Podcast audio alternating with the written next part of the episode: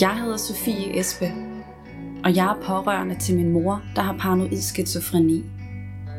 Det at vokse op med en psykisk syg mor har påvirket mig gennem hele mit liv. Og for mange mennesker, inklusiv mit eget, er det et livsvilkår at være pårørende. Det er ikke noget, vi selv har valgt. Det er bare sådan, livet er. Tidligere er jeg kommet til at lukke helt ned for mit eget liv, fordi jeg har været så fokuseret på at være der for min mor. Det gjorde blandt andet, at jeg belastede mig selv så meget, at jeg selv blev ramt af psykisk sygdom. Jeg har det godt nu. Min fortid har lært mig, at jeg skal passe rigtig godt på mig selv. Men det er ikke nemt, og indimellem synes jeg, at livet føles som en kæmpe mavepuster. Jeg kan ikke ændre på det faktum, at min mor er syg, og at jeg som pårørende løbende bliver sat i pressede og svære situationer. Men jeg kan sørge for, at jeg hverken brænder helt ud, eller brænder inde med en masse tanker og følelser.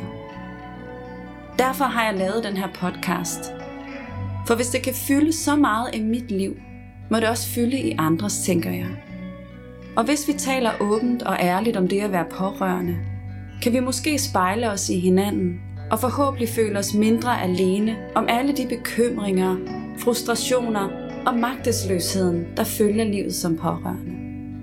Jeg er nysgerrig på at vide, hvordan andre takler det. Derfor taler jeg i den her podcast-serie med forskellige pårørende og fagpersoner, og deler ud af mine egne oplevelser som pårørende. Velkommen til.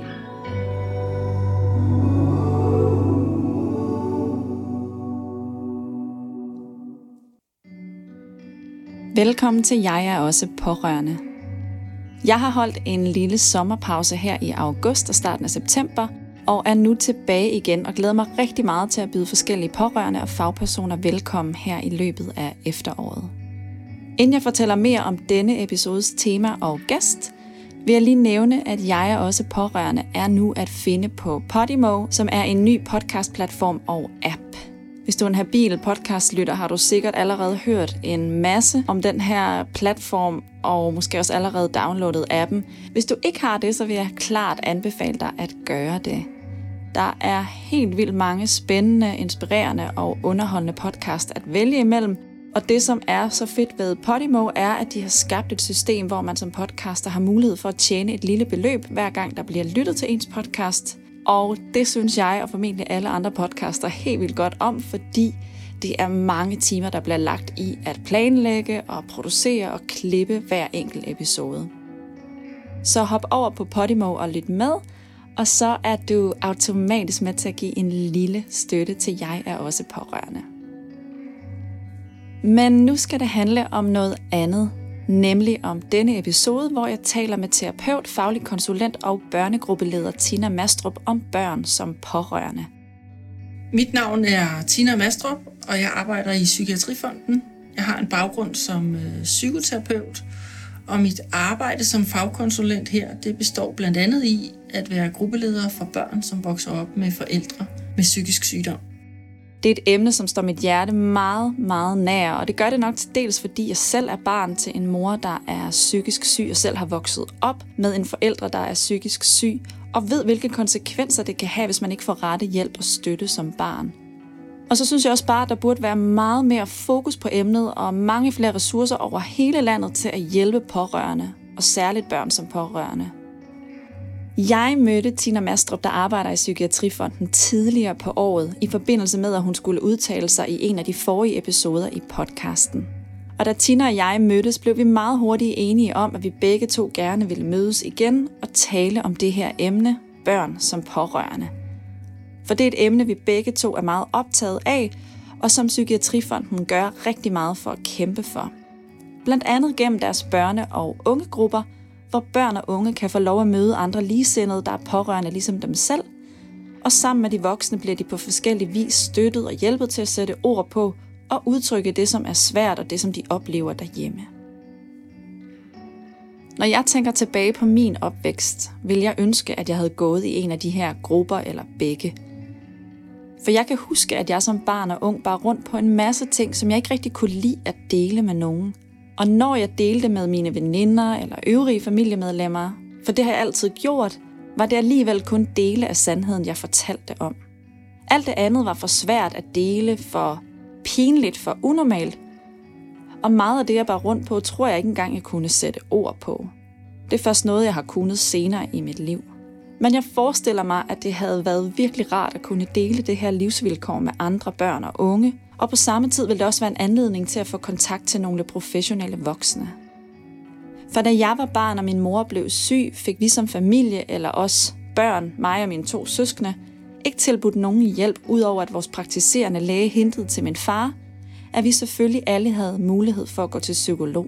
Og det tog jeg imod to gange i henholdsvis 9. klasse og så i 2G i gymnasiet, da jeg selv begyndte at få det rigtig dårligt.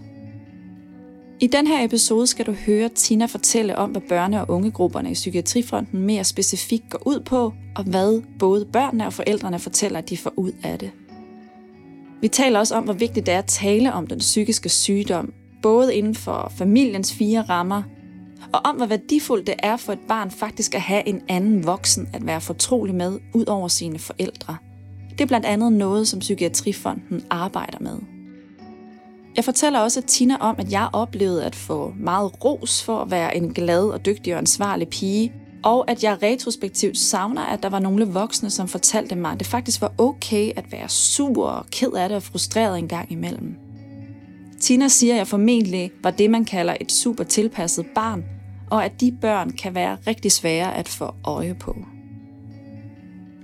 I forbindelse med den her samtale aftalte Tina og jeg, at inden vi skulle mødes, skulle jeg reflektere lidt over, hvordan jeg selv oplevede det at være pårørende som barn.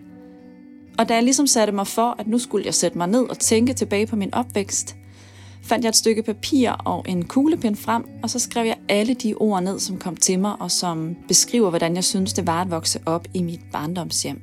Og det er altså den liste af ord, som denne her episode lægger ud med. Tina og jeg sidder på hendes lille kontor i Psykiatrifonden i København en formiddag midt på ugen.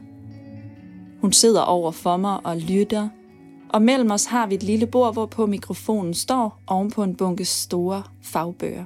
Jeg tager mig en lille tår vand fra det glas, jeg har stående på samme bord, og så begynder jeg at fortælle. Da jeg ligesom sådan skulle, øh, skulle forberede mig til vores samtale, så satte jeg mig med et stykke papir og så spurgte jeg mig selv, hvordan var det at vokse op øh, derhjemme, hvor der havde depression og maniodepressiv og havde psykoser. Og jeg valgte bare ligesom at gøre det i et ord, at det et ord, der skulle beskrive det. Og dem tænker jeg, jeg vil begynde at liste op, og så vil jeg tage fat på nogle af dem. Det var uterrenligt. Det var usikkert.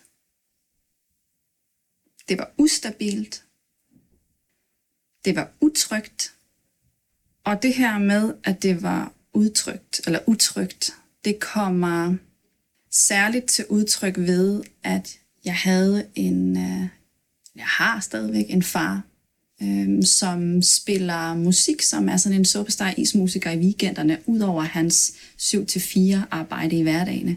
Så min far var rigtig meget væk fredag og lørdag. Ikke hver weekend, men mange weekender. Og øh, det, var, det var utrygt at være alene med mine to yngre søskende og min mor, fordi at jeg kunne mærke, at hun var utryg. Og det, at jeg kunne mærke, at hun var utryg, det gjorde, at jeg var utryg. Øh, så var det utrygt at vide, at, at far ligesom ikke var inden for rækkevidde, og at det var, at jeg ikke vidste, hvad der kunne ske, hvordan mor ville ville være i løbet af den her eftermiddag og aften, hvor han ikke ville være der, og i løbet af natten, og det var utrolig utrygt at gå i seng. Og jeg kan også huske min mor, hun altid ville have, at alle os tre børn, vi skulle sove inde i deres seng, gå i seng derinde, og så kunne vi gå hver til sit, når min far kom hjem i løbet af natten. Og det kunne jeg jo også godt mærke, selvom jeg har været fra 8-9 år til og frem til jeg flyttede hjemmefra som 18-årig, så har jeg godt kunne mærke, at jeg lå ikke inde i min mors seng, da jeg var 18 år. Men øh, i hvert fald fra da jeg var måske 8 til 12, der kunne jeg jo godt mærke, at det var egentlig hendes behov, og lidt mindre mit behov, men jeg gjorde det for hendes skyld. Så var det også uroligt at vokse op med en psykisk syg mor. Det var forvirrende, og det var for, forvirrende, fordi hvornår var det sygdommen, der talte, og hvornår var det min rigtige mor? Hvornår var det mor, der bare var lidt sur, eller lidt irritabel, eller hvornår var det, at sygdommen sagde noget, og hvornår kunne jeg regne med, at det, hun sagde, var sandt, og ikke en eller anden virkelighed, som jeg ikke var en del af, eller som vi andre ikke var en del af. Så det var forvirrende. Så var det kaotisk. Og det var det, fordi der blandt andet var rigtig mange skænderier, der var dårlig kommunikation, vi sagde rigtig mange grimme ord til hinanden, der var dårlig stemning, og der var et væld af følelser, der blev sådan kastet frem og tilbage, øhm, fordi vi alle sammen var påvirket af min mors op- og nedtur, og fordi vi gik med på det. Og vi børn gik nok med på det, til dels fordi min far også valgte at gå med på det. Øhm, så var det stressende. Det var tyngende. Og det var anstrengende. Og jeg har et eksempel på det her med, at det er anstrengende øh, fra min lille søsters konfirmation. Min lille søster er 8 år yngre end jeg. Og da min lille søster bliver konfirmeret, der ved jeg, at det sådan er, er rigtig, står rigtig skidt til med min mor. Og jeg ved også, det sådan står rigtig skidt til mellem mine forældre. Og jeg har også forinden ligesom forsøgt at kommunikere til min far, at det her det er ikke holdbart. I to, I kan ikke være sammen. Familien kan ikke længere bestå, når som det er nu. Øhm, og til den her konfirmation, der, øh, og op til, var det, var det utrolig kom, øh, kaotisk. Men da vi er i kirken, og min søster skal konfirmeres, der sidder jeg ved siden af min mor. Og hun begynder at græde meget højlydt, ret hurtigt. Og jeg tror, at alle andre tror, at det er, fordi hun har rørt på, på vegne af min søster, og fordi det er en, en særlig dag. Men jeg ved, at det er, fordi hun slet ikke kan være i det, slet ikke kan rumme det, fordi at hun givetvis har det rigtig, rigtig skidt. Og øh, det var anstrengende at skulle påtage mig sådan en mere ansvarsfuld rolle i kirken. At skulle trøste min egen mor. Øh, I løbet af den her konfirmationsfest, så vil min mor ikke være med på billeder. Hun, øh, hun laver grimme grimasser til folk, når de kommer med et indslag, om det er en sang eller en tale til min søster. Og der er bare sådan en enormt trykket stemning til den her konfirmation. Og den der oplevelse af, at, at der bare er en mor her, som er virkelig skidt, og vi alle sammen prøver at gøre, og prøver, alle sammen prøver at smile og lade som ingenting. Og det er jo Mathilde, min søsters dag. Øh, det var bare så anstrengende. Ja. Øhm. Godt, jeg fortsætter den her liste, jeg skrev øh, om, hvordan det var at vokse op med en mor, der var psykisk syg. Det var også ensomt, fordi jeg ikke havde nogen venner, der stod i tilsvarende situation som mig. Så jeg følte mig ret ensom. Også selvom jeg kunne snakke med min søster en gang imellem. Så var det uforudsigeligt. Og det var til tider pinligt. Fordi hun kunne finde på at sige en masse mærkelige ting i det offentlige rum, som var pinligt, hun gjorde det. Så var det hårdt. Det var svært. Det var overvældende, frustrerende, forvirrende. Og det var rigtig sørgeligt at have en mor, der var, var syg. Men vigtigt at sige er selvfølgelig også, at samtidig som det var alle de her ting, som jeg lige har listet op, så var det også et enormt kærligt hjem at vokse op i. Det var et enormt dejligt og rart hjem at vokse op i, og vi brugte humor rigtig meget. Vi brugte humoren til sådan at komme igennem de svære ting og lave sjov med de svære ting. Så det blev sådan en overlevelsesstrategi for mig og for hele min familie. Mm. Yes, jeg vil sige, Sofie, jeg synes, det gør stort indtryk på mig, når du øh, altså fortæller om din oplevelse af, hvordan det var at vokse op i dit barndomshjem på den her måde. Fordi at øh, fordi den, det, det billede jo står noget i kontrast til, at, øh, at de fleste mennesker rundt omkring jeres familie, eller rundt omkring dig i dit barneliv, øh, vil tænke, at, øh, at du var en okay, glad, velfungerende, dygtig, øh, ansvarlig, sød pige, som smilede og så ud til at klare det rigtig fint, selvom der var nogle ting hjemme hos jer, der var svære. Og det siger noget om, hvor lojale børn er i forhold til deres forældre, og hvor meget man samarbejder og, øh, og, og hjælper til med, at tingene kan gå på den bedst mulige måde. Og, øh, og det, der er min erfaring i mit arbejde til hverdag her i Psykiatrifonden, det er, at det er jo det samme, børn kommer og fortæller i dag, nu. Så på den måde er din historie jo fint repræsentativ for, for en, et stort udvalg af børn, som vokser op med en far eller en mor, som har en psykisk sygdom. Fordi at på en måde er livet jo almindeligt. Man går i skole, og man går til fritidsaktiviteter, og man spiller fodbold, man går til tegning, eller til Fortnite, eller hvad det nu er, man godt kan lide at lave. Og man er også sammen med sine venner, og man griner også sammen med dem og hygger, eller ser, ser fredags, hvad hedder sådan noget, Disney-show om fredagen og sådan noget, ikke? Og så er der det andet. Alt det, du lige har remset op, som man ikke fortæller til nogen, eller i hvert fald ikke til særlig mange, og som man går med alene eller næsten alene. Og noget af det, jeg hører, når du ramser alt det op, det er netop det med, at det var noget, du havde selv for dig selv, eller måske hvis, var du ikke engang særlig bevidst om det, mens du voksede op, og det er noget, du har opdaget nu, når du kigger tilbage. Mm. Og det er helt klart øh, årsagen, eller en af de fremmeste motivationer for, at vi her i Psykiatrifonden arbejder så meget for, at, øh, at voksne mennesker omkring børn skal blive dygtigere til at få øje på børn, som vokser op i hjem, hvor, det er, hvor der er særlige udfordringer. Øhm, og de skal have noget hjælp. Og det er ikke med udgangspunkt i, at forældre med psykisk sygdom ikke kan være gode forældre, for det kan de sagtens. Det fortæller du jo også. Altså, de har, der kan være masser af gode, gode forældreegenskaber.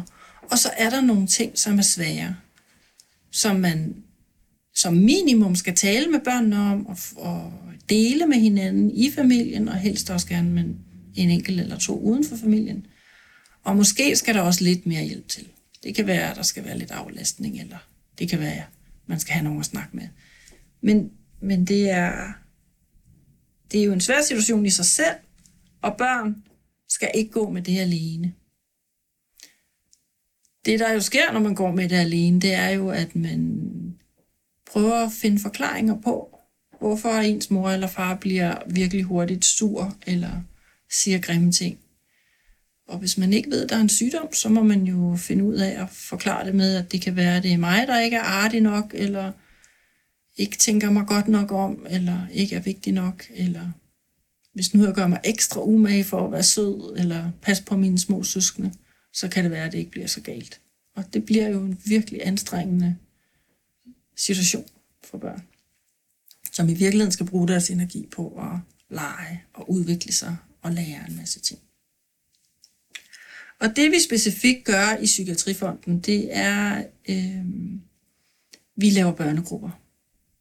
Og det gør vi, fordi at vi har erfaring med, at børn får utrolig meget ud af at møde andre børn, som forstår, hvordan de har det. Fordi noget af det, der er svært, når man er barn, det er at føle sig anderledes.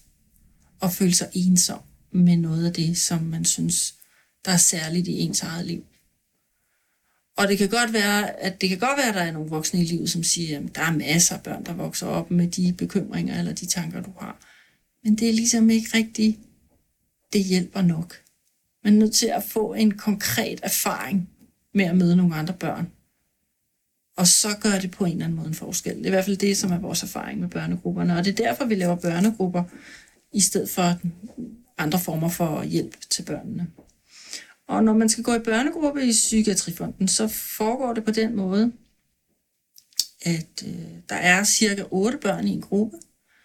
Der er to voksne øh, professionelle, som leder grupperne. Et gruppeforløb består af 10 gruppegange, hvor de fleste af gangene er med børnene alene, men der er også to af gangene, som er for forældrene, så vi ligesom kan få dem i tale også i forhold til, hvad der er godt for børn. Og så er der en familiesamtale både før og efter gruppeforløbet, hvor vi før gruppeforløbet forklarer børnene om, hvad de siger ja til. Man skal, være, man skal have lyst og synes, det er rart, også selvom det er svært at møde nogen, man aldrig har mødt før. Mm. Og til den afsluttende samtale, der snakker vi med familien om, hvad har, man, hvad har, hvad har børnene fået ud af at gå i gruppe? Måske kan de selv sætte ord på, de fleste børn siger, at jeg er blevet gladere. Og så er det nogle gange, forældrene kan sige, jeg har lagt mærke til, at du bedre kan falde i søvn om aftenen, eller du har ikke så tit ondt i maven, eller det er ikke så tit, du ikke har lyst til at gå i skole. Eller... Og nogle gange er der nogle forældre, der siger, jeg kan se på dig i dine øjne, at når jeg kommer til at skælde alt for meget ud, fordi sygdommen forstyrrer mig, så bliver du helt fjern i øjnene, og du tager det ikke så tungt. Fordi du kan finde ud af at tænke, det er ikke mig, hun skal ud, det er sygdommen, der snakker. Og det gør forældrene glæde, fordi så kan de se, at deres barn har fået nogle gode værktøjer til at vokse op i den familie, de nu har. Det er jo ikke sådan, man kan jo ikke tage sygdommen væk, men så det, det går ud på, det er jo at klæde børn og familie på til at leve bedst muligt med det vilkår, der nu er i den familie. Og det, der er rart for børnene ved at møde de andre børn, det er jo, at alle børnene, eller næsten alle børnene, som går i børnegruppe, de ser jo helt almindelige ud. De har smarte t-shirts på, og de kan godt lide at spille fodbold, eller tegne, eller noget andet. Eller gå med kasket, eller har langt hår, eller det kan være alt muligt. Det er jo helt almindelige børn. Så det er, når vi siger, at der er to til fire børn i hver klasse i løbet af et folkeskoleforløb, som vokser op i en familie med psykisk sygdom, så er det svært for børn at forstå, fordi man kan jo ikke se det. Og det kan man jo som regel ikke. Mm-mm. Der er nogle få børn, man godt kan se det på, men de fleste kan man ikke se det på. Mm. Øhm, som jo også er tilfældet med dig. Mm. Øhm, så det er rart bare at komme ind og se, at, øh, at de er helt almindelige, ligesom mig selv. Og de har de samme, eller noget, der ligner, bekymringer, øh, besværligheder optaget af de voksne. Øh, fordi præcis som du beskriver, så, så sker der jo det med børn. Alle børn er jo meget optaget af, hvordan deres forældre har det. Det er man nødt til at være. Det er ligesom ens kilde til overlevelse, kan man sige, i livet. Man er afhængig af omsorg fra sine forældre. De børn, der så vokser op med en far eller en mor med psykisk sygdom, de er særligt opmærksomme på, hvordan deres forældre har det. Fordi, som du selv beskriver, det er utilregneligt. Det er forvirrende. Man kan ikke vide, hvad man kan regne med. Hvornår er hun glad? Hvornår er hun ked af det? Hvornår er hun vred? Hvad kan jeg regne med? Kan jeg overhovedet tage nogle venner med hjem og lege? Kan jeg føle mig tryg? Så, så man, har, man udvikler en evne til i særlig grad at holde øje med de voksne. For eksempel. Mm. Så når vi er i børnegrupperne, så skal vi jo have snakket om det her. Hvordan er det at opleve det?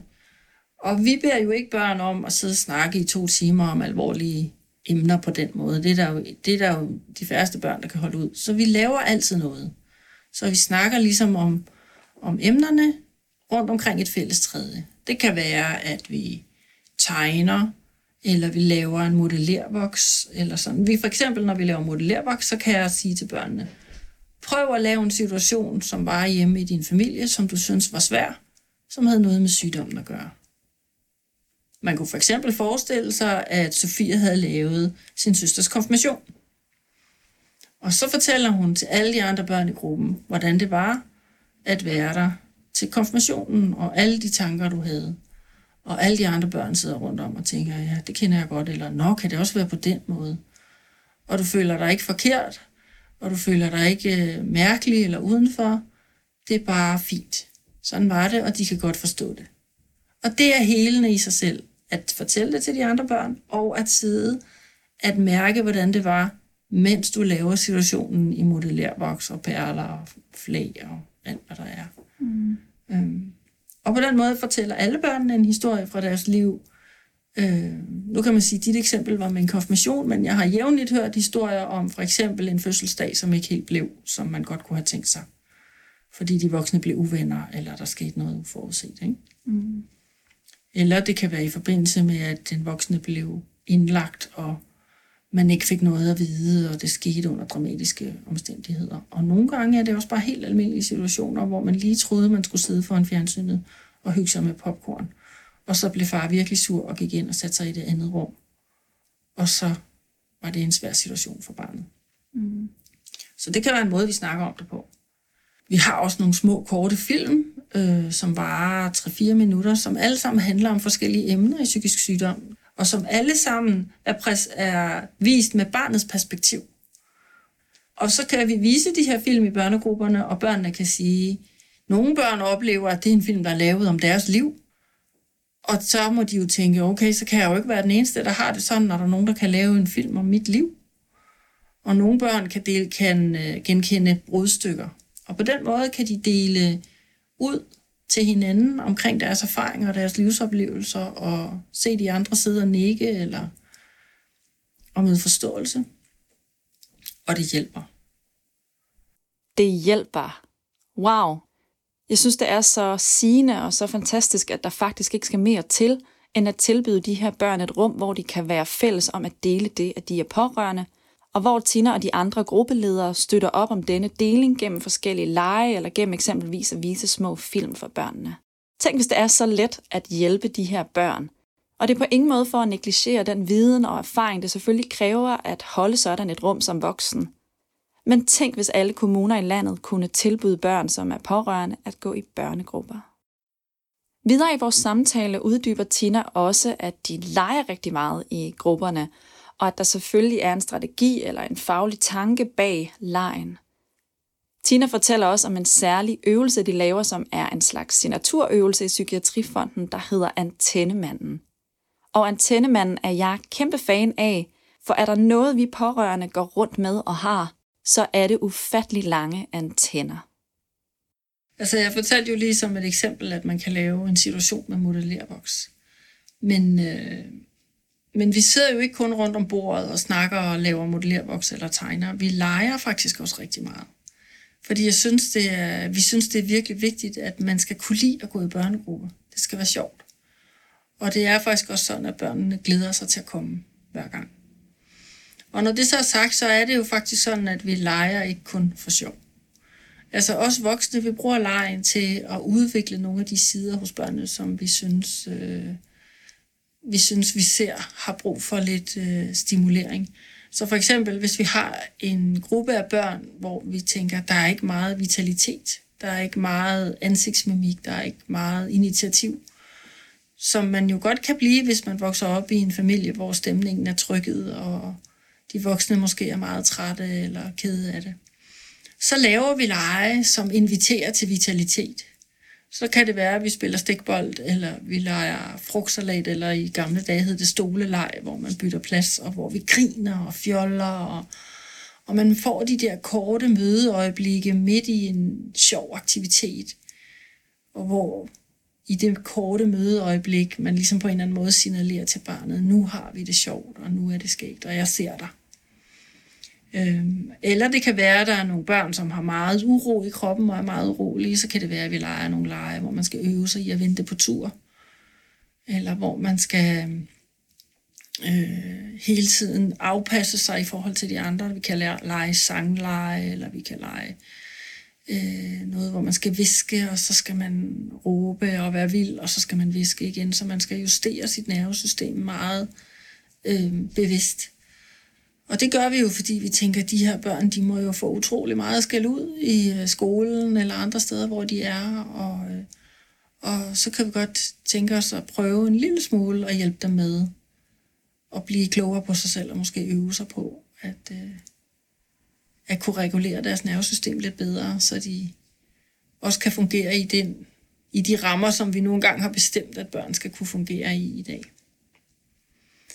Og udover at lege, så, så laver vi også en, øh, en øvelse, som hedder Antennemanden, som, alt, som vi altid leger og laver, og som, som vi faktisk på en måde kalder vores signaturøvelse. Og den hedder jo antennemanden, fordi at vi taler om, at børn har antenner. Alle børn. Som jeg tidligere nævnte, så bruger børn, så bruger børn antennerne til at holde øje med, hvordan de voksne har det. Og så siger vi til børn, der går i gruppe, at de her børn har nogle ekstra lange antenner, fordi de øver sig i ekstra meget at holde øje med, hvordan deres mor og far har det. Og faktisk så har jeg jo øh, et eksempel på en antennemand hængende her i kontoret, så nu kan vi måske lige rejse os op. Yes, jeg tager lige kan, mikrofonen med. Så kan jeg prøve at læse lidt op, hvad der står. Det vi gør, det er, at vi har et stort stykke papir, og vi sidder på gulvet rundt om papiret, og så øh, tegner vi sådan en, det ligner nærmest en kagemand med nogle store antenner, og så siger vi til børnene, hvad lægger du mærke til, når sygdommen fylder? Og så skriver vi ned ordret, hvad børnene øh, siger, og det er jo sådan, at man må sige lige så lidt eller lige så meget, man har lyst til. Men vi har sådan et system, at hvis der er en, der siger noget, og alle de andre nikker, så sætter vi en masse krydser. Så for eksempel, når vi har sagt, hvad lægger du mærke til, når sygdommen fylder? Så er der en, der siger, så kan man ikke koncentrere sig i timerne. Ens tanker ligger på det. Mm. Og ud fra det udsagn, der er der otte krydser, for det kendt alle børnene. Så er der en, der siger, jeg bliver ked af det. Og en anden siger, jeg bliver vred. Og det er også udsagn, som alle børnene er enige om i. Øh. Så er der en anden, der siger, jeg tænker, om jeg skal gøre noget, eller om jeg kan hjælpe. Og ud fra det udsagn, der er der seks krydser, så der var der to børn, det, de tænkte aldrig sådan, men seks børn, de kendte godt det. Og et andet eksempel kan være, jeg bliver bekymret. Hvad sker der nu? Det var der tre børn, der synes. Og jeg kan se her, der står også, jeg føler mig meget alene. Det var der også tre børn, der synes. Så i forskellige situationer, altså når sygdommen fylder meget, det kan være, når den voksne er træt, eller ked af det, eller vred, så er der forskellige følelser på spil hos børnene, som de kan genkende hos hinanden. Og når vi så har snakket færdigt om det, og der ikke er flere børn, der har noget at sige, så spørger jeg, hvad ligger du så mærke til, når sygdommen ikke fylder? Og så her er nogle eksemplerne, det er, så gider mor at spille spil med mig, og være sammen med mig. Hmm. Øh, og der er også nogen, der siger, at alle er glade, og man kan få lov til alle mulige ting. For eksempel is. ja. og, øh, og i forbindelse med, at sygdommen fylder, så kan det også være, at vi snakker lidt med børnene om, hvad gør du? Fordi det at gå i gruppe, det kan også handle om, at man får øje på, at man som barn jo faktisk godt kan gøre noget. Man kan godt påvirke situationen. Man er sådan set en del af familien. Man er ikke bare øh, afhængig af de voksne hele tiden, men man har mulighed for at påvirke. Og det, som mange børn gør, det er jo, at øh, det, der står her, jeg går ind på mit værelse og smækker med døren. Så læser jeg en bog, og så bliver jeg i godt humør. Eller jeg ringer til min moster. Og der er mange børn, der siger, jeg går ind og spiller spil på min telefon eller på min computer. Mm. Så man ligesom kommer væk fra det. Og, og børn fortæller også, at øh, så går jeg ud af værelset, og så kigger jeg, om det, min mor er faldet til ro. Og hvis hun ikke er, så går jeg bare tilbage igen. Så kan børn lige læse det. Så kan de lige læse det på deres ja. mor eller far. Og så går de lige ud og tjekker. Og det her er sådan en, øh, en, en virkelig god måde for børnene til at få fortalt hinanden, hvordan man har det, hvad man går og tænker, og øhm, opdage, at de andre har det på en måde, der ligner rigtig meget. Og at man er, det er normalt. Ja. Mm. Skal vi så sådan til bordet igen? Ja, lad os gøre det. Ja. Jeg tænker virkelig også, at at den der spejling i de andre børn, den er så vigtig. Og det er også noget, som jeg kan genkende er vigtigt for mig nu, øh, men som jeg ikke oplevede som barn, men som jeg tror ville have været rigtig godt at få den der spejling i, at jeg er ikke den eneste, der gør de her ting, eller tænker de her ting. Så det, det er sådan fin, den der antenne, man er virkelig fin. Udover børnegrupper, som er for de 7-12-årige, har Psykiatrifonden også unge grupper, der er for børn op til 17 års alderen. Her skal du høre Tina fortælle om, hvad der er fokus på i de her grupper, og hvad det er for tanker og indimellem dilemmaer, den her målgruppe oplever i forbindelse med at være pårørende. Udover børnegrupper, så har vi også øh, ungegrupper. Det er uden forældredeltagelse. Øh, når man er 13 og 14 år, så skal man have øh, forældrene skal skrive under på, at man godt må deltage. Når man er 15, 16, 17 år, må man gerne selv bestemme det.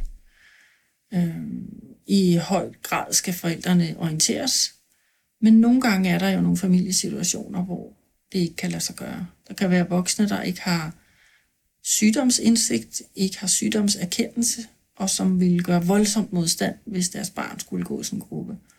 Og så kan man godt få lov at gå alligevel, hvis man er over 15 år. Øh, I ungdomsgrupperne foregår det lidt anderledes. Der er det nogle lidt andre emner, der optager de unge mennesker. Øh, det handler i høj grad om, kan man, øh, hvordan skal man finde ud af at løsskrive sig fra en forældre, som man måske har vendet sig lidt at tage, til at tage ansvar for, eller som man er meget bekymret for. Øhm, man kan også øh, reagere med at blive øh, sur på sine forældre, vred over alt det, der var, eller det, der er, over at der var lidt for lidt plads til en selv. Og det kan man også få dårlig samvittighed over. Øhm. Nogen siger, der er faktisk mange, som ikke har lyst til at gå i gruppe eller få hjælp på det tidspunkt i livet, fordi de er bare så trætte af, at deres liv handler om deres forældres sygdom. Jeg overgår ikke mere. Nu vil jeg koncentrere mig om mit eget liv. Nu er jeg blevet stor nok til at kunne så meget, så det kan jeg. Men man hænger jo fast, kan man sige, når der var ting, som ikke var optimale for ens opvækst. Og mange unge, de siger, at det, der er det bedste ved sådan en gruppe, det er jo at kunne komme ind i et rum og føle sig accepteret. Altså ikke blive dømt på noget, man siger eller gør. Eller som de siger, her i det her rum, der kommer jeg ind med hele mig. Der er ikke en lille del af mig, som jeg holder hemmeligt, eller ikke fortæller til nogen, eller jeg er her med hele mig. Og møder nogle andre, som har den samme livssituation, og vi deler erfaringer og oplevelser og giver hinanden gode idéer til, hvordan man kan håndtere forskellige situationer. Og øh, når man først er kommet ind og har fået taget mod til det, og fået åbnet de vigtige samtaler, så beskriver jo alle, at det er utrolig hjælpsomt og helende at, at møde nogle ligesindede og opdage, at der ikke er noget galt med en, og at, og at der er også nogle andre, der har de samme svære følelser, som man selv har. Og det er der ikke noget galt i. Det er ikke særlig mærkeligt. Det, som den her målgruppe også kan være optaget af, det kan nogle, nogle af børnene også, det er det med, hvad er risikoen for, at jeg selv får sygdommen? Øh, hvordan skal jeg forholde mig til det? Og så snakker vi om det med, at man jo selvfølgelig er arveligt disponeret, det er man jo lidt. Men man kan også gøre rigtig meget i sit liv. Man kan øh, man kan sørge for at have gode venner. Man kan sørge for at passe godt på sig selv. Man kan prøve at holde sig sund i sin krop og spise noget god mad og dyrke motion. Der er mange ting, man kan gøre. Og så skal man måske lidt mere end de fleste mennesker have en opmærksomhed på at passe på sig selv og ikke putte sig selv ud i alt for stressede situationer eller belastende situationer og måske bruge lidt ekstra energi, mere end de fleste, på at lære sig selv at kende og vide, hvad er det for nogle signaler, typisk ens krop sender til en selv, om at nu er der noget, der bliver, er lige ved at blive for meget, og der er noget, du skal lave om på, eller passe på, eller holde øje med i dit liv, i den måde, du lever det på. Mm. Altså, jeg kan ikke lade være med at tænke på, når du fortæller om de her to forskellige grupper, at jeg ville ønske, at jeg havde været med i begge grupperne. Mm. Og særligt den første med min familie, min mor og far, og den anden alene, hvor man virkelig havde fik, kunne få muligheden for at spejle sig nogle andre unge øh, og, og tale om den her tid, som teenage-tid, eller efter teenage-tid, hvor man virkelig gerne vil leve sit liv, men der er så meget, der fastholder øh, en fra at gøre det, øh, fordi man har oplevet nogle ting og stadigvæk oplever nogle ting derhjemme. Øhm, og det er også det, som kan høre dig sige, og som jeg sent i livet har fundet ud af, det er virkelig, hvor, hvor værdifuldt og vigtigt det er at tale med andre om det, der fylder, om det, der er svært. Det er blandt andet grund til, at jeg laver den her podcast, for jeg har aldrig nogensinde talt med nogen andre om det, eller gået i et terapiforløb med andre børn eller unge for den sags skyld. Men, øh, men den der altså, talens magt eller talens gave, det er virkelig så essentielt. Øh, og det har jeg fundet ud af er utrolig helende for mig, og det er det stadigvæk at blive ved med at tale med andre, der oplever noget tilsvarende. For det er ikke det samme som at tale med mine veninder eller min kæreste, som ikke har oplevet det. Øhm, og er det ikke også ja, altså, det, er, det, du... det er meget nøglepunkt, du slår ned på. Ikke? Ja. Altså fordi man kan sige, der er jo... Øh, det som jo er en forudsætning, kan man sige, for at gå i sådan en gruppe, i hvert fald for børnene, det er jo, at det er tilladt at snakke om det, og at børnene ved, at, der, at grunden til, at det nogle gange er, som det er hjemme hos dem, er, at mor eller far har en psykisk sygdom. Så i de familier, hvor forældrene ikke har fortalt det til børnene, men hvor forældrene alligevel kan se, at børnene har brug for noget hjælp, der er det jo en anledning til at få det fortalt og få det sagt. Og der er meget, meget stor, stor forskel på, hvordan det er i familier. Altså fra den ene yderlighed, hvor der kommer nogle børn her til en forsamtale, og en lille smule forvirret over, hvad det er, de skal. Og hvor forældrene siger, kan du ikke sige det til mig? Mm. Så gør jeg det. Øh, og til de familier, hvor vi har været åbne om det hele barnets liv, og de ved alt om, hvad der foregår, de kan også sige øh, navnet på sygdommen, og hvordan det er, og ved, hvor, hvor, hvor, hvornår der var en, mor var indlagt, eller far var indlagt. Altså, der, det, hele spektret findes. Ja. Og så er der de familier, hvor det hedder, mor har ondt i hovedet, eller ondt i maven, eller jeg er lidt træt, eller jeg er lidt stresset, eller... Mm. Og så er der også de familier, som er virkelig dygtige, og som siger, jamen det er den der sygdom, følelsessygdom, eller det er der, når jeg får bu, det er den der sygdom, der laver buler i hovedet. Fordi man kan jo også finde måder at sige det på, som, som passer til en femårig, eller en... Mm, mm, mm. Altså, og her plejer vi at sige, at øh, en psykisk sygdom er en sygdom, der laver rod i tankerne og følelserne. Og at børn typisk oplever, at mor eller far bliver rigtig hurtigt træt, rigtig hurtigt ked af det, eller meget vred, eller ikke kan holde, hvad de lover.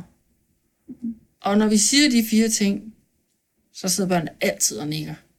Så ved de godt, hvad vi snakker om. Og så er de med på, okay, her sidder der nogle voksne, som godt ved, hvordan det nogle gange er hjemme hos mig.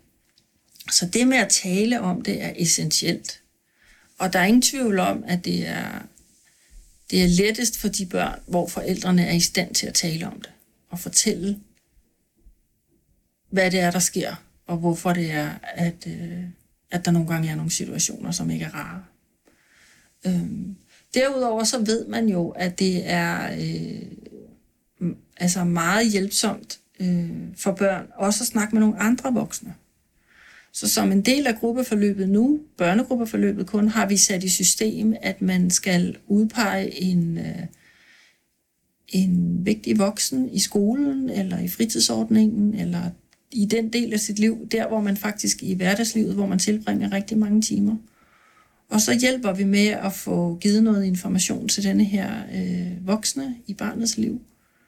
Og i nogle familier er det let, fordi der ved skolen en hel masse i forvejen, og i nogle familier er det virkelig svært, fordi man ikke har sagt noget nogen steder. Øhm, men vi, er ret, øh, vi holder ret meget fast i det, fordi vi ved fra forskning, at det er meget hjælpsomt for børn. Og nogle børn, der kommer der det i værk, at øh, den voksne de får måske en halv time samtale om ugen eller et eller andet, fordi det er det, barnet har brug for. Og nogle gange, så kommer der egentlig bare det ud af det, at barnet ved, at der er en voksen, der ved. Og så nogle gange, når man er i en svær situation, eller det er en dårlig dag, eller et eller andet, så er det nok lige med et blik, hvor man kan mærke, okay, der er en voksen, der godt ved, og jeg skal bare lige have en pause, eller det er fint nok. Og det er hjælpsomt i sig selv. Og der er der heldigvis rigtig mange dygtige faglige voksne i, øh, omkring børn, som, som er gode til at finde ud af, hvad er den rigtige løsning for det her barn. Men alle er glade for at få hjælp til, at der er en særlig voksen, som, som godt ved, at det nogle gange er besværligt og ekstra svært at være mig. Og det gode ved det er jo, at de voksne er også meget glade for at blive valgt. Nå, så altså stolte af, at der er nogle børn, der synes, at de er sådan nogle gode voksne. Men tilbage til det, du siger med, at det med at tale om det er virkelig, virkelig vigtigt. Øh, og hvis ikke man kan det i sin familie, så er det vigtigt, at man kan det med en lærer, eller med en nabo, eller med en... Nogen kan tale med deres venners forældre, fordi der er nogle andre familier, der har nogle gode erfaringer, eller en nær, en anden nær relation. Det er i hvert fald utrolig vigtigt at have nogen at snakke med, så man kan få hjælp til at finde ud af, hvad der foregår. Det man jo altid skal huske, og som man jo faktisk glemmer, når man er voksen, det er, at børn ved ikke, hvad der er normalt. Børn har én erfaring, og det er fra det hjem, de vokser op i. Så hvis ikke der er nogen, der siger dem noget andet, så tror de jo indtil en vis alder, at det, der foregår hjemme i deres hjem, det er normalt, eller normalen. Og det kan man blive meget forvirret over, når, hvis der er noget, der ikke hænger sammen. Hvis man synes, der sker mærkelige ting. Eller som du beskriver, at din mor hun nogle gange havde en helt anden virkelighed. Det kan man blive meget forvirret over. Ikke? Så det er vigtigt ja. at hjælpe børn til at forstå, hvad der foregår. Jeg kommer sådan til at tænke på, at jeg selv er vokset op i et hjem, hvor vi ikke talte om den psykiske sygdom. Vi talte meget sammen, og jeg kunne også tale med mine søskende, og til dels min far om, åh, hvor er det altså irriterende, at mor igen øh, har, har larmet hele natten og hørt højt musik, eller der lugter af røg, fordi hun har rådet hele natten nede i køkkenet. Og han kunne så svare, ja, det er rigtig ærgerligt, og jeg synes også, det var irriterende. Men vi snakkede aldrig om den der store elefant i rummet. Mor er syg, hvad gør det ved hende, hvad gør det ved os? Og min mor har heller aldrig sat sig ned og talt med mig eller min søskende om, at hun er syg, og hvad det gør ved hende, og hvad det gør ved mig. Og det har jeg savnet rigtig meget. Øhm, og nu mistede jeg lidt min pointe, for der var et eller andet, du sagde lige for ind, som jeg synes var enormt interessant. Øhm, måske hænger det sammen med, at jeg virkelig kom til at tænke på, åh, oh, hvor kunne jeg have behøvet den der ekstra voksne, mm som vidste om, hvordan det var. Øh, jeg synes virkelig, det er, det er et rigtig godt initiativ, jeg har taget der, fordi jeg blev helt rørt, da du sad og snakkede om det, fordi jeg virkelig sådan jeg kom, jeg kom helt tilbage til, sådan, hvordan det var, det der med sådan, at have antennerne konstant ude, og være sådan ekstra på hele tiden, for der er ikke nogen, der skal finde ud af det her, eller jeg skal tage mig sammen, eller, og det kunne bare være så rart. Mm. Øh, og jeg havde så heldigvis en moster, som, som var der rigtig meget for mig, og som jeg altid kunne ringe til, men hun var der ikke som en klasselærer, er der hver dag. Øhm, og det, så det tænker jeg der er rigtig mange børn, der kan have gavn af. Præcis. Og man kan jo sige, du reagerede jo, som børn gør flest. Der var jo ikke nogen hjemme i din familie, der sagde, at du ikke måtte sige det til nogen. Men fordi I ikke rigtig snakkede om det hjemme, så var det jo ligesom et signal til dig om, det snakker vi ikke om. Her inden for husets vægge, okay, så snakker vi selvfølgelig heller ikke om det uden for husets vægge. Så kunne du snakke med din moster om det. Hun har sikkert hjulpet dig med at åbne samtalerne på et tidspunkt. Og så var det så stedet, hvor det var legitimt for dig at snakke om det udenfor. Mm. Men det er jo en, en, øh, en almindelig og naturlig reaktion for børn, at når man ligesom fornemmer, okay, det her, det snakker vi ikke om, så går man heller ikke op i skolen og fortæller det til en voksen, selvom at det har man faktisk i virkeligheden meget brug for. Og det er derfor, det er så vigtigt, at forældre får hjælp til at forstå, hvis de ikke selv ved det, at det er godt for børnene at vide, hvad der passer til deres alder, og det er godt for børnene at have for lov, kan man sige, til at snakke med nogle andre, og, og man giver dem lov ved selv at gå foran, ja. eller ved at sige det. Ikke? Øhm, ja, så det er meget, meget vigtig ting, faktisk. Ja. Hvordan var det for dig at at du faktisk havde din moster? Altså, hvilken betydning havde det for dig? Det havde en enorm stor betydning. Og jeg havde faktisk ikke bare én moster, men jeg havde også en anden moster. Der var en, en, en moster, der var der særligt meget, og hun var der også for mine to søskende. Og hende og hendes mand var der også for hele vores familie. Og øh, jeg kan, altså, hun var ligesom, jeg, hun var ligesom en reservemor i en periode af mit liv, og i, i starten af min mors sygdomsforløb. Og det med at vide, at når min far var ude at spille, og man var lidt utryg, og når der så opstod episoder, hvor min mor blev meget udadreagerende, eller begyndte at sige mærkelige ting, eller begyndte bare at græde, så vidste jeg, at jeg altid kunne ringe til min moster, og så kom hun så hurtigt, hun kunne, lige meget hvad hun lavede. Så den aflastning og den opmærksomhed, eller den til, at det, at hun altid trådte til, når man ringede, det var enormt værdifuldt og meget hjælpsomt. Øhm, hun var også bare, altså når hun var til stede i et rum, hvor min mor også var der, og hvor jeg var der, så kunne jeg slappe af på en helt anden måde, for jeg vidste, moster er her. Det, det skal nok gå. Hun tager over, hvis der sker et eller andet. Øhm, så det, og det tænker jeg, at øh, både mine søskende har det på samme måde. Måske ikke med præcis hende, med den moster, måske med en anden moster, en anden voksen person.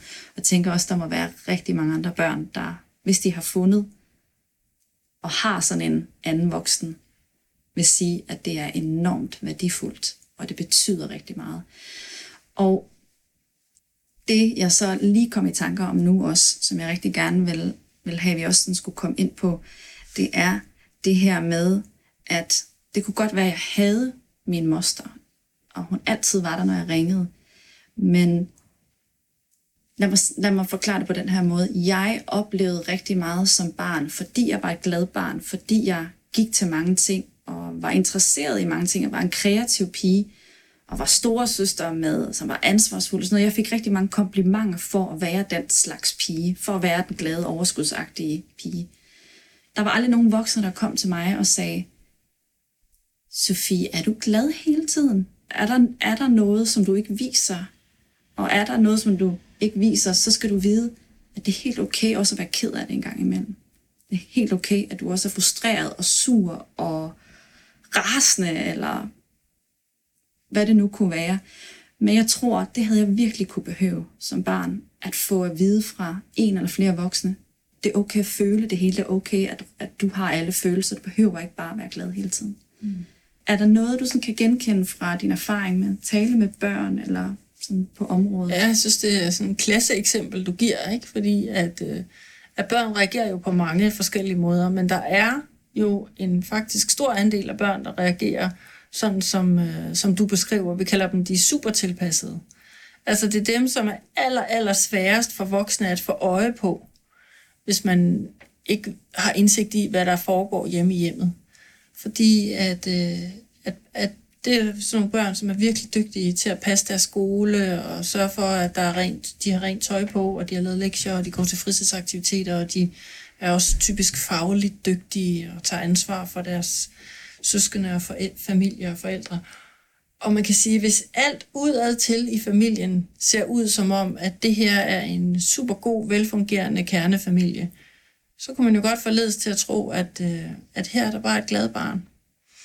Men hvis man bare ved en lille smule om, hvad der foregår, altså at der er noget, der er svært derhjemme, så må man jo som voksen tænke, det kan jo ikke være rigtigt, at denne her pige, hun er så glad og velfungerende hele tiden.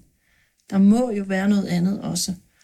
Og det må vi prøve at hjælpe med at få, få, få altså at, at det skal også få lov til at være der, og det skal også få lov til at have noget plads. Og man kunne sige, hvis nu du havde fået sådan en formaliseret vigtig voksen i klassen, så kunne i skolen, så kunne øh, vedkommende have hjulpet dig med det. Måske kunne din moster have givet dig noget plads, hvis der var overskud og rum til det, eller hvis du kunne have besøgt hende alene en, i en weekend eller et eller andet, og så kunne I have været sammen om, at sådan må du også gerne have det. Fordi det er jo netop altså utrolig, en utrolig vigtig del af børns udvikling at opleve, at man må have det på alle mulige bestemte måder, og at man ikke kun er værdifuld, når man er glad og dygtig og, og gå mod andre og Ja. gå mod sine forældre. Og... Ja, præcis. Ikke? Og, der, og det er jo typisk det her med, at, at øh, især de ældste børn tænker, der er så meget, som er svært og besværligt hjemme hos os. Vi har nok at bøvle med. Jeg skal ikke også være besværlig eller til besvær. Nej, lige præcis. Jeg skal nok bare være, have styr på mine ting og være artig og god og bidrage til den gode stemning hele tiden. Fordi mine forældre har nok at bøvle med. Og så bliver det en, en måde at være i verden på, en måde at være i livet på. Det øver man sig så meget på, at det gør man så det meste af livet. Og, øh, og det er der jo ingen mennesker, der kan. Sådan er der jo ingen mennesker, der har det. Der er ingen mennesker, der er bare det gode hele tiden. Vi er alle sammen alle følelserne. Tina har så meget fat i noget der. Vi har nemlig alle sammen alle følelser i os, og alle de følelser behøver at blive udtrykt, få plads og komme ud af vores system på den ene eller på den anden måde.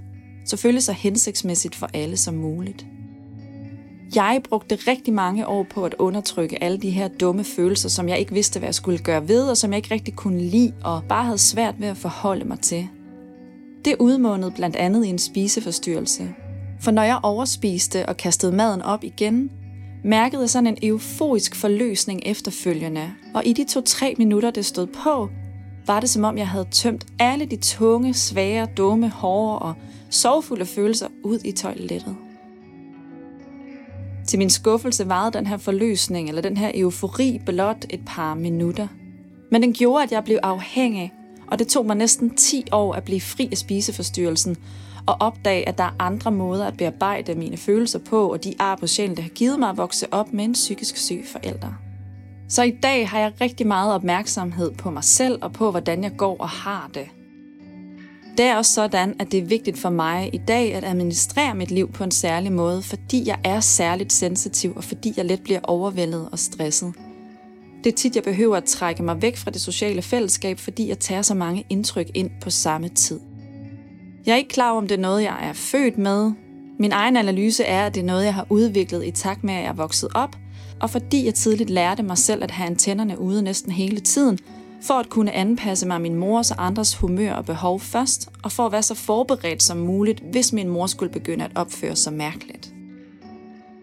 Det har haft en afgørende betydning for mig at fordybe mig i yoga og blive yogalærer, fordi derigennem har jeg opnået så meget indsigt i, hvordan jeg kan blive ved med at hjælpe og støtte mig selv gennem fokus på åndedrættet, meditation, gennem fysiske stillinger og gennem selvudvikling. Til sidst i vores samtale blev jeg ret nysgerrig på at vide, om det er forældrene, der henvender sig til Psykiatrifonden i forbindelse med, at de vil have deres børn til at starte i en børnegruppe, eller om det er fagpersoner eller andre professionelle i psykiatrien eller den pågældende kommune, som tager kontakten til Psykiatrifonden. Det skal du høre Tina svare på nu, og det førte os blandt andet også til at tale om, hvor meget vi godt kunne tænke os, at Psykiatrifondens tilbud fandtes tilsvarende over hele landet, blandt andet for at sætte en stopper for den øgede risiko, børn som pårørende står i, for selv at udvikle alvorlige psykiske problemer eller lidelser. Ja, altså, øh, altså vi, vi ved det ikke sådan helt præcist, men, men øh, det er sådan nu, at vi har en lang venteliste, og det har vi, fordi vi har haft de her børnegrupper i 10 år, og der er mange fagpersoner, der ved det. Så der er mange øh, fagpersoner, der fortæller det til familierne. Øh, men, men alle kan henvende sig, og vi får henvendelser fra alle. Så nogle gange er det forældrene, nogle gange er det bedste forældrene, nogle gange er det en kontaktperson, nogle gange er det en socialrådgiver, nogle gange er det en behandler. Det kan være alle mulige forskellige, som henvender sig i første omgang og skal have lidt mere information, og som så formidler det videre til forældrene. Og, øh, og de, i langt de fleste tilfælde er det jo forældrene, der kommer. Altså det vil sige, vi har nok en overrepræsentation af familier med, med relativt flere ressourcer, for eksempel i stil med den familie, du kommer fra. Fordi man skal selv kunne transportere sig herind til øh, Nordvest, hvor grupperne foregår. Øhm, og for nogle familier er det langt, fordi vi har jo selvfølgelig en overvægt af familier fra København og omegn, men nogle gange kommer der familier fra Slagelse og fra hele Sjælland. Og det gør de jo, fordi der er mange kommuner, der ikke har det her tilbud.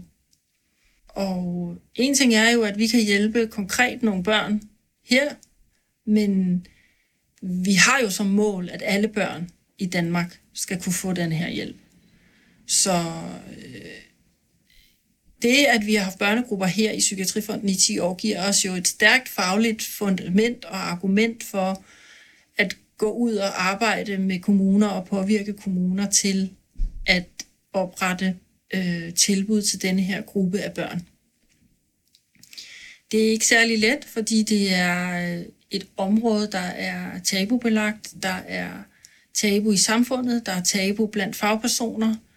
Det er, der er masser af de her supertilpassede børn, som du jo også er et eksempel på, som er svære at få øje på for de voksne fagpersoner ude i kommunerne, der arbejder med børnene.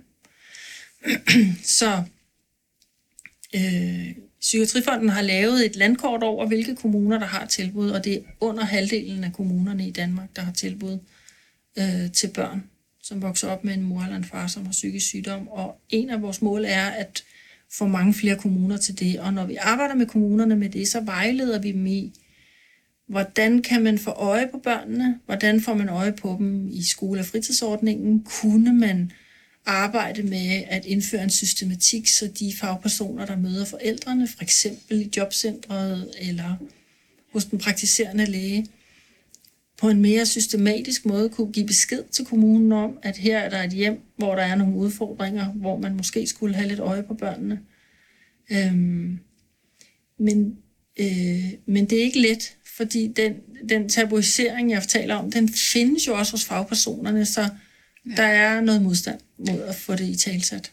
Og så tænker jeg også bare, at, øh, at vi kan blive enige om, at der er rigtig mange fagpersoner, der eller rigtig mange mennesker, der arbejder med psykisk sygdom på den ene eller på den anden måde, der virkelig håber på og ønsker, at samfundet skal tildele psykiatrien og mm.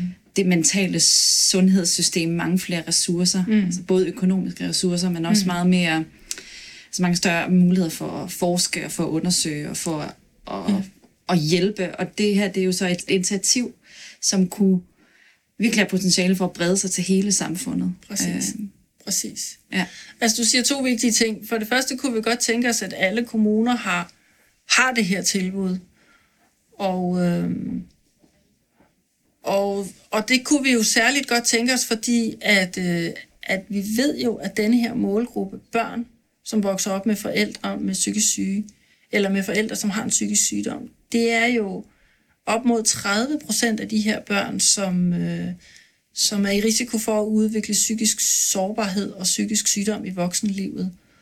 Og, øh, og det er også noget af det, du selv beskriver, at du går med nogle ting, og du har, det er nødvendigt for dig at være opmærksom på at administrere dit liv på en særlig måde.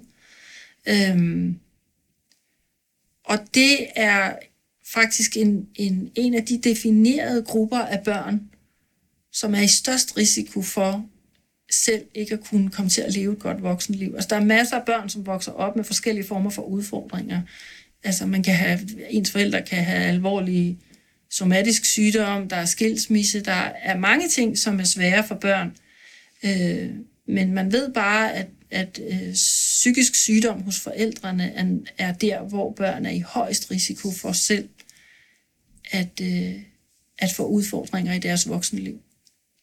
Og man kan sige, dit eksempel er jo måske den lidt mere lejde ende. Du har mulighed for at, øh, at leve dit liv og administrere dit liv, så det forhåbentlig bliver godt, mm. altså fortsat. Mm. Øh, og nogen er så meget hårdt ramt, at de muligvis aldrig får en ungdomsuddannelse, og muligvis aldrig kommer ind på arbejdsmarkedet med alle de konsekvenser, det har.